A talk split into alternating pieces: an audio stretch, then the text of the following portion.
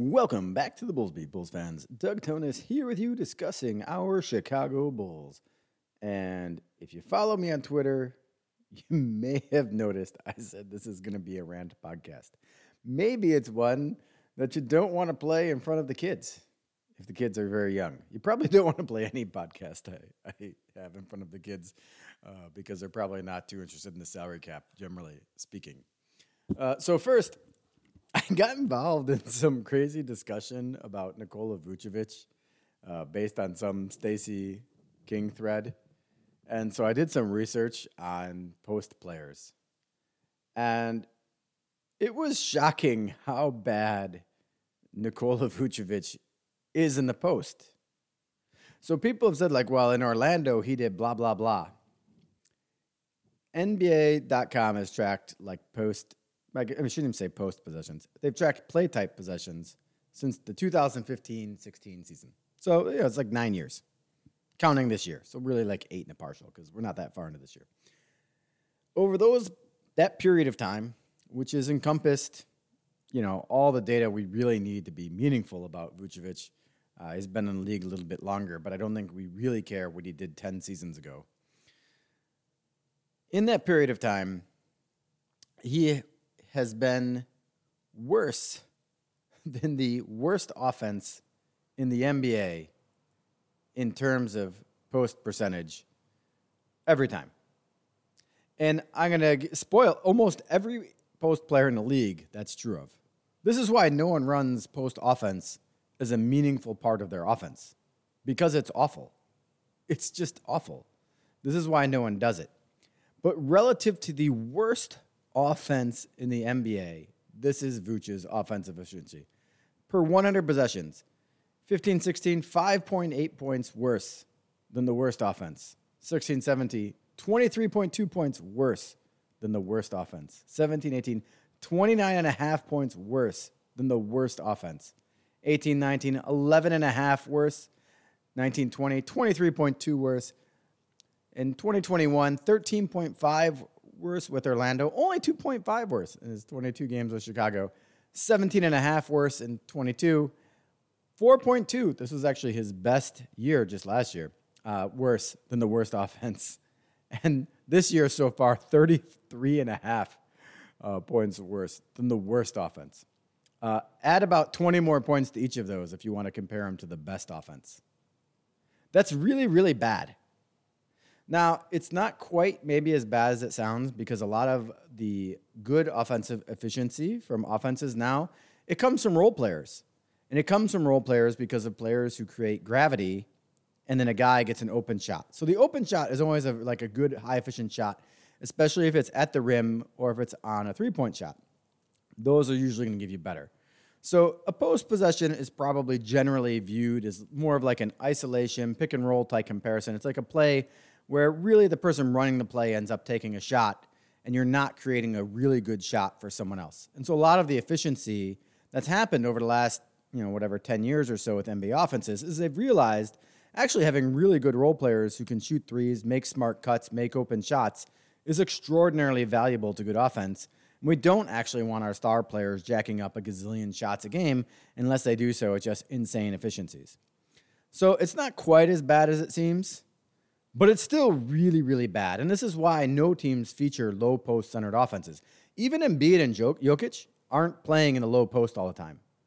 Like they're not getting just like low post after low post after low post. And no, those guys are generationally talented centers uh, who actually are very efficient in the low post and, and do much better. But even then, they're not going low post all the time. Uh, I got to a, kind of a sub small argument of like, well, you have to consider how he passes off the low post. Uh, I didn't go too deep with this, but in the last three years with the Bulls, 0.4, 0.4, and 1.1 assists um, coming out of the post. And I think that's sort of an interesting number because at 1.1 was when Lonzo was here, at least for, you know, whatever, a partial season, and shows the effect of just having good shooters, you know, if people collapse. So, how good is someone in the post really depends. Does it create gravity? And we saw this kind of interestingly in the Brooklyn Nets game where at the beginning of the game, there was a lot of gravity created by Vooch. They didn't have a real center, and they got scared. And then the Bulls just got all these open threes, and they hit them, which was even better. and built up a big lead. And then Brooklyn adjusted by being like, nah, we'll just see what Vooch can do. And then the answer to that was nothing. He couldn't do anything. And they just single covered him with like no one, and Vooch couldn't punish them. And so, you know, that's the intelligent reaction here is force the guy to punish you, and Vooch can't punish you in the post. A lot of that is because he can't draw fouls. Um, the other thing I started talking about is people were talking about, well, you got, they, we miss him on all these easy ones. Look, it's not true. It just isn't true. Stop thinking we missed him on easy ones. You think that because Stacey King points it out every time someone's open. He doesn't sit there and point out every time someone's open for a split second for a three point shot and we don't get the ball there.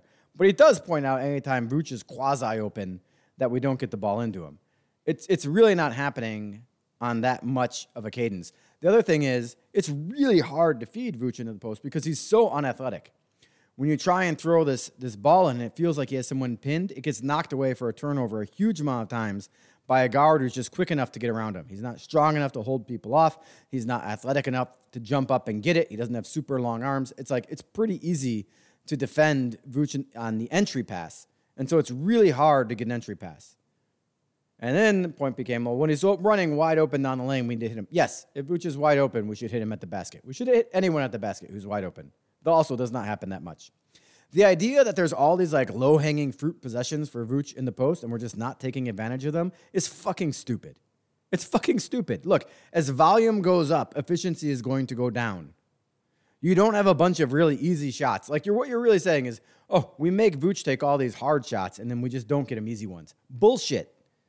You know how fucking stupid that sounds off the surface? Really fucking stupid. We don't just give him like really hard shots and miss him on easy ones. It's a dumb thing to think. It just really is. It's a dumb thing to think. Am I saying we never miss him on what appears to be an easy shot? No, I'm not saying that. Do you know how many times Vooch has been guarded by a guard and then like missed the shot anyway? Or how many times he's a guard on him, we've tried to feed the post and it's been knocked away for a turnover? Like all the time. So just because you see Vooch and what appears to be a mismatch like if your mental thought process is that one, we could complete the entry pass to our non-athletic guy who can't go over the top, can't push a guy out of the way, can't box him out correctly, that we can complete the entry pass and then afterwards he's going to make the shot even though he's missed it all the time. No, that's not a gimme. It just isn't. It isn't. It never has been. In the post, he's been a fucking train wreck for the nine years that NBA.com has tracked the data. From a percentile basis, like compared to everyone doing post up shots, Vooch has been worse than the 50th percentile seven of those nine years. He was at the 50th percentile exactly once. He was above it once. So he's like a really poor post player relative to other post players, too, in scoring efficiency. And he's not getting you like a ton of assists out of the post either. Like he just like you can just see his total assists per game aren't like super high or anything. And then of those, like over the last two years, is less than half assist a game. So it's not like that's making up for it either. No one cares about Vooch in the post, just like no one cares about Vooch on the perimeter. No one cares about Vooch because he's a lousy player. All right. It's a simple game. Uh, I'm gonna I'm gonna call it that. So that was rant number one. Did you like it? Was it good?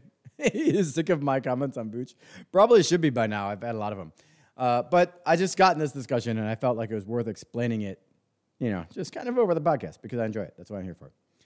Uh, today, Arturas Karnisovas emerged from his shell to talk with beat reporters on the road before the Boston game to say, as far as I can tell, one sentence. Like, I don't know if they just cornered him and he said one sentence because he couldn't get away. The guy talks to the media like three times a year. I have said before, every time this guy speaks, I feel even worse about him as the general manager and he only speaks three times a year. Now, if you did like radio interviews, like Paxson and Forman were like on ESPN 1000 pretty regularly, you know, they talked pretty regularly. They talked at length pretty regularly. And at that point, maybe I don't have super high expectations for what you say each time I hear you. When you are like only going to talk like three times a year, I would like some substance behind what you say. And there is none. There is absolutely none. Here's one of three things you're going to hear from Arturas Karnisovas when he speaks. One, nothing of substance. That's what we got to say, to, to, to hear today. You know, I see what's going on. I'm frustrated. You know, I'm not running away from it. Okay, you're not running away from it? Did, did you say anything else? Did you say you have a plan? Did you say we're going to make roster changes? Did you admit you made a mistake? Did you admit something like, no, you didn't. You are running away from it. You're not saying anything. You're not commenting about it. I see it. I'm frustrated. Okay, great. Good fucking job. Glad you're frustrated. I mean, kudos to you. Like, I'm glad you're not in a coma. That's fantastic. You're frustrated. Okay. Second thing he says outright lies. We're going to fix our, our shooting profile by, I don't know what, by not, not by heading shooters. We're going to play faster. We're going to generate more free throws. Miserably failed at every single thing they said they're going to do in the out, offseason. And it was obvious. Like he said, like, oh, you know, just wait. Like, you know, I know there's problems with this roster. Just wait to what we do in the offseason. What you did in the offseason. You added Torrey Craig at the vet minimum, who now looks like a vet minimum player after having kind of a hot start, and Jevon Carter, who looks like a guy who was propped up by playing next to an absolute superstar and is also looks pretty mediocre. Rest in peace to all the people who just said Billy Donovan's a fucking moron for not starting Jevon Carter. Oh, wow, surprise. Jevon Carter is not that good and Coby White's better. Yeah, I'm, I'm completely shocked by this revelation. No, no, not at all. Um, we were not Jevon Carter and Torrey Craig away. And this team is just kind of, they've, they've thrown in the towel. They've given up. They've given up. So he just says things are just like outright untrue. Like, just wait. Just wait till my next transaction period and you're going to see stuff change. Uh, like me adding a minimum salary player. You know what you did? You let Derrick Jones Jr., who was absolutely fantastic and playing great basketball, provided shot blocking, could allow us to go small at center and do a lot of things we can no longer do, leave. That's what you let happen. Like, that was actually a big loss. I was really sad when uh, Derrick Jones Jr. left. I said that at the time. I said I think he's like much better than Patrick Williams. Holy shit, is that true?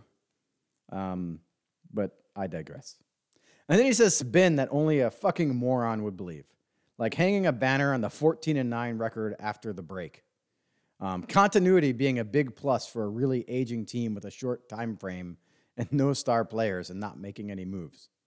Uh, guys who are from Chicago just being like good players because they're from Chicago. Like we're super excited to get Jevon Carter because he's from Chicago. Like it's like shit that only the meathead fan from Chicago who doesn't follow basketball would think is like valuable. Like, oh, this guy's from Chicago. That, like, no, who gives a crap where a guy's from? Like, it just doesn't matter. Like, yeah, he, I'm not saying Chicago doesn't produce some good basketball talent, but that's not like, you're not like, oh, well, this guy's from Chicago. If everything else is the same, that's a plus. No, it's not. It's not a plus. It's, it's like a neutral. If anything, it's maybe a minus that he's got all these hometown distractions all the time. You know, a guy can be great from Chicago, but that doesn't mean we should be looking for Chicago guys. We should be looking for good players. It's just like a dumbass thing to say. And so every time he says something, it just pisses me off. It just pisses me off because I'm like, you could be better than this. People say like, oh, it's okay. It's okay that the guy just like says stuff like it's just public relations spin. You can demand better. In your life, if you have a leader and they tell you crap like this, go find another job. That's some bullshit. I'm a manager. I manage managers. I manage a team, a department. I would never, ever treat the people who work for me or someone I need to communicate with with this level of arrogance and treat them like that, they're that fucking stupid. I would never do it. You could say real things. You could say things like, yeah, we didn't hit it with this draft pick. We should have done better. You know, you could say, in retrospect, you know, this really hurt us. And I should have figured out some way to cover up for Lonzo, who's a super injury prone player earlier. I didn't mitigate that risk correctly. This is what I'm going to do now about it. You know, you can say things like that they didn't go well because we know it.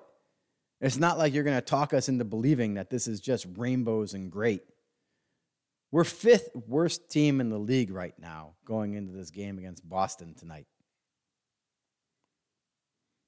Like, you, what? You, you think no one knows what's going on? But you're frustrated also, and you're not running away from it. You've not made a meaningful move in two years. You've never made a move off any major decision you've made. You've scapegoated the last general managing group at every turn. Every single thing you've done has been to try to pin the blame on what you inherited.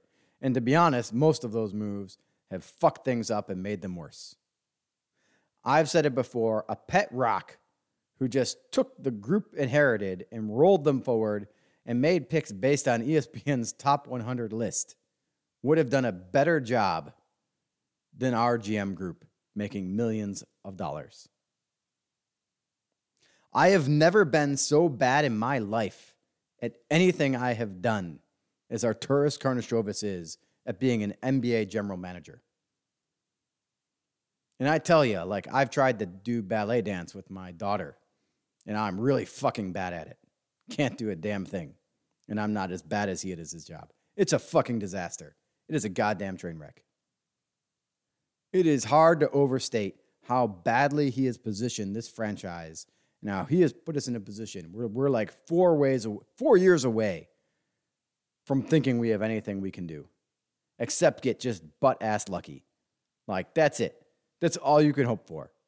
And you can't even pin a whole lot of hope on what he might do in the draft because his view on the draft seems to be goddamn deranged.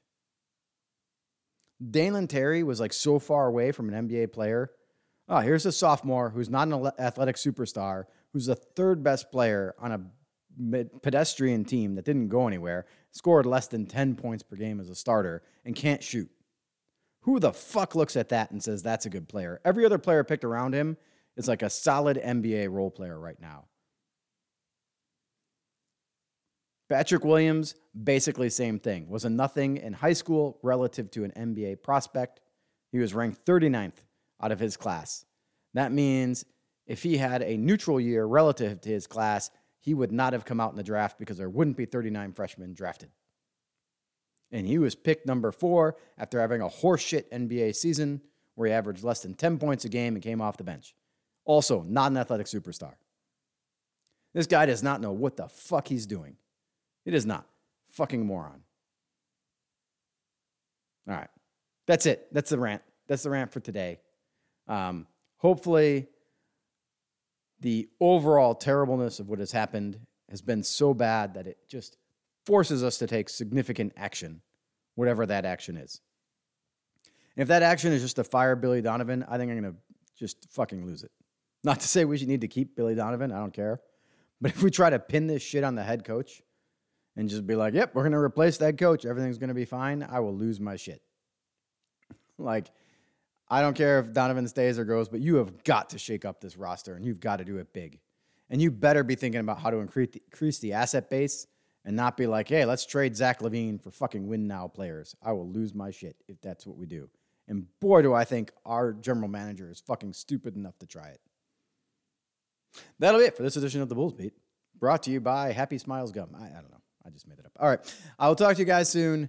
Have a good rest of your day. Hope you have a good Thanksgiving. Hope you have a Merry Christmas.